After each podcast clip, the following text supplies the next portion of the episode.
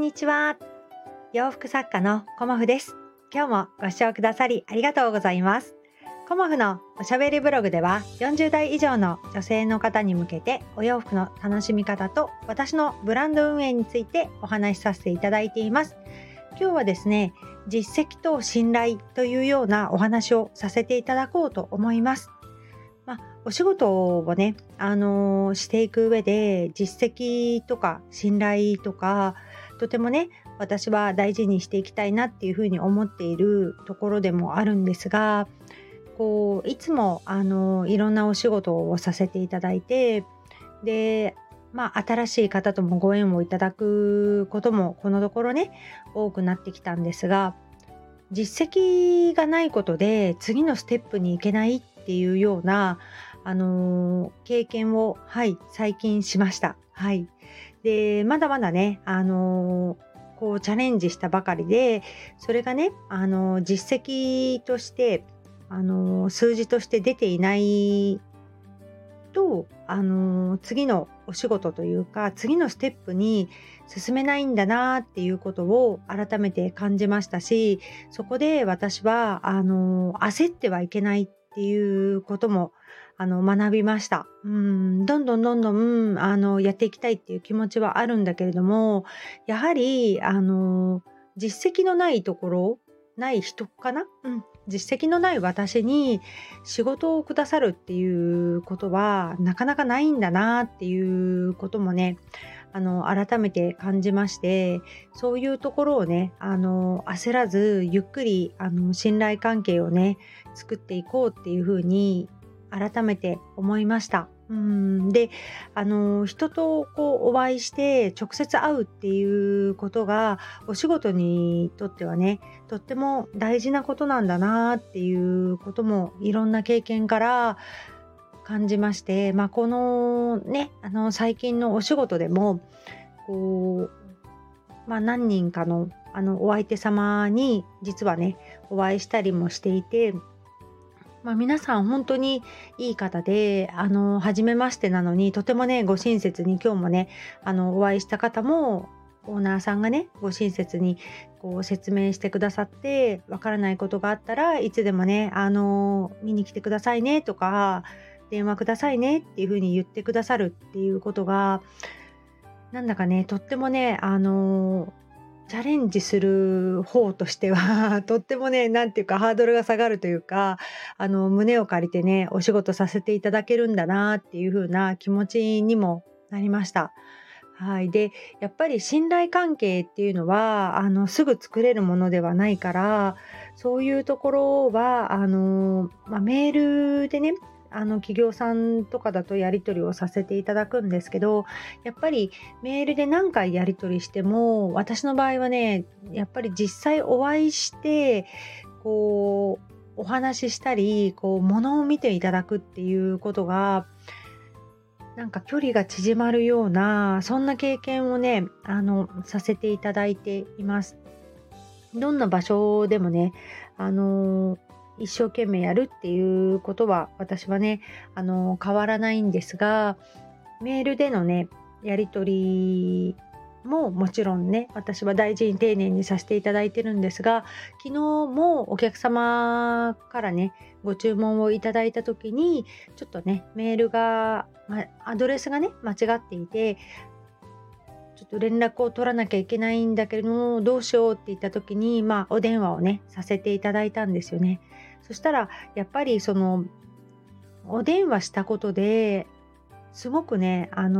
急になんか親しみをね、お互い持ったというか、やっぱりそういうところでお洋服販売ってこの方から買いたいとかね、不安がないというか、ネット販売ってやっぱり不安って思われている方ももちろんいらっしゃるので、で、聞き方がね、サイズとかも、丈がね、どうしたらいいですかっていうふうなことをね、ご相談してくださったりもしたので、やっぱりこのね、メールとか LINE とかっていうのが便利にはなっているんですが、信頼関係を作る上で時にはね、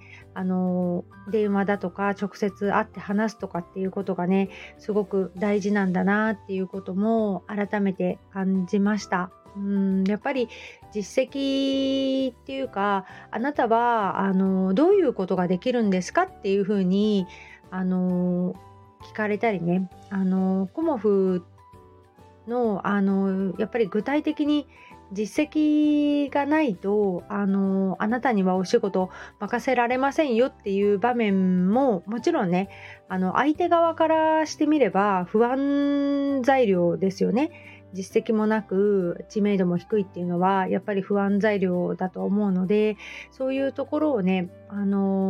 うコツコツと私は積み重ねていきたいなっていうふうに思いました。はい、だからまだまだね、私は努力もしなければいけないところでもありますし、頑張っていかなければいけないところでもありますので、またね、身を引き締めて、今日ね、節分っていうこともあるから、新たなね、季節の変わり目でもあるので、春に向けてね、頑張っていこうっていうふうに思いました。今日はね、鎌倉に午前中は買い出しに行ったんですよね。雪マークがなんとなく出てるからって言って買い出しに行って、でその後今日節分だからね、我が家いつも玄米生活なんですけど、玄米で太巻きってどうなのかなと思って、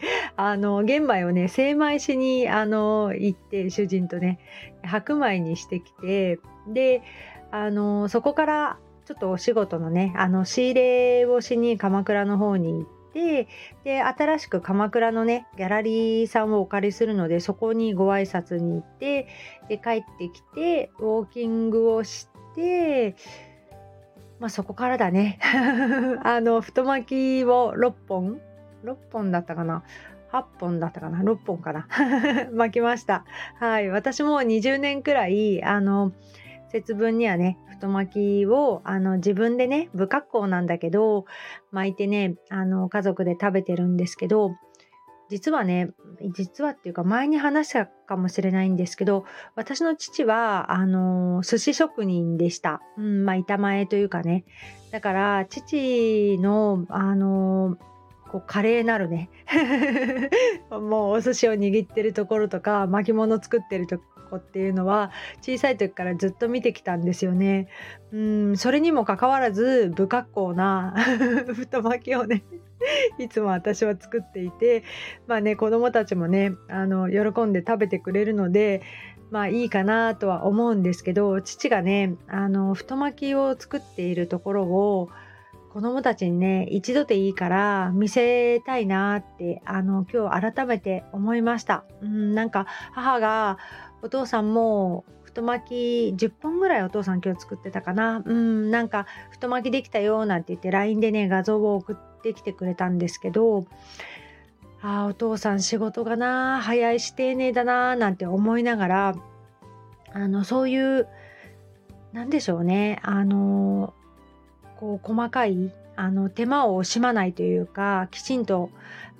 下準備をしてっていうね、その手際のいい父のその仕事、それをなんか子供たちに一度でいいからね見せてあげたいななんて思ったので、近いうちにねお父さんのところに行ってちょっと巻いてって言おうかなと思ってるんですけどはい、だんだんね父も年を取ってくるのでどうかなっていうのもあるけど、まだまだね今日巻いた写真を見たら父は現役の頃からあんまり変わってないなっていうことを見て、で私がね自分で巻いたその不格好なね太巻き切っていくうちに崩れそうになるみたいな、そんな私は太巻きを作っているんだけれども、親子といえどもね修行をした人とただ横で見ていて食べてただけの私じゃね全然違うななんて思いながら、今日は土曜日だったのでね久しぶりに家族揃って太巻きをね食べることができました。なんかイワシもね買ってきて安かったので、お刺身に主人がしてくれたり、あとコーイカかな、スミイカっていうのかな、それも買ってきたりしてね、やっぱりこう行事があると家族の団らんがねさらに盛り上がるかなっていうことも感じまして、まあね、買ってきたらもっと豪華でね、見栄えがすると思うんですけど、私の不格好な、太巻きをちょっとサムネにさせていただこうと思います。はい。ということで、はい、またね、季節変わりますので、春に向けて私も頑張っていこうと思います。今日もご視聴くださりありがとうございました。洋服作家、コモフ、小森屋貴子でした。ありがとうございました。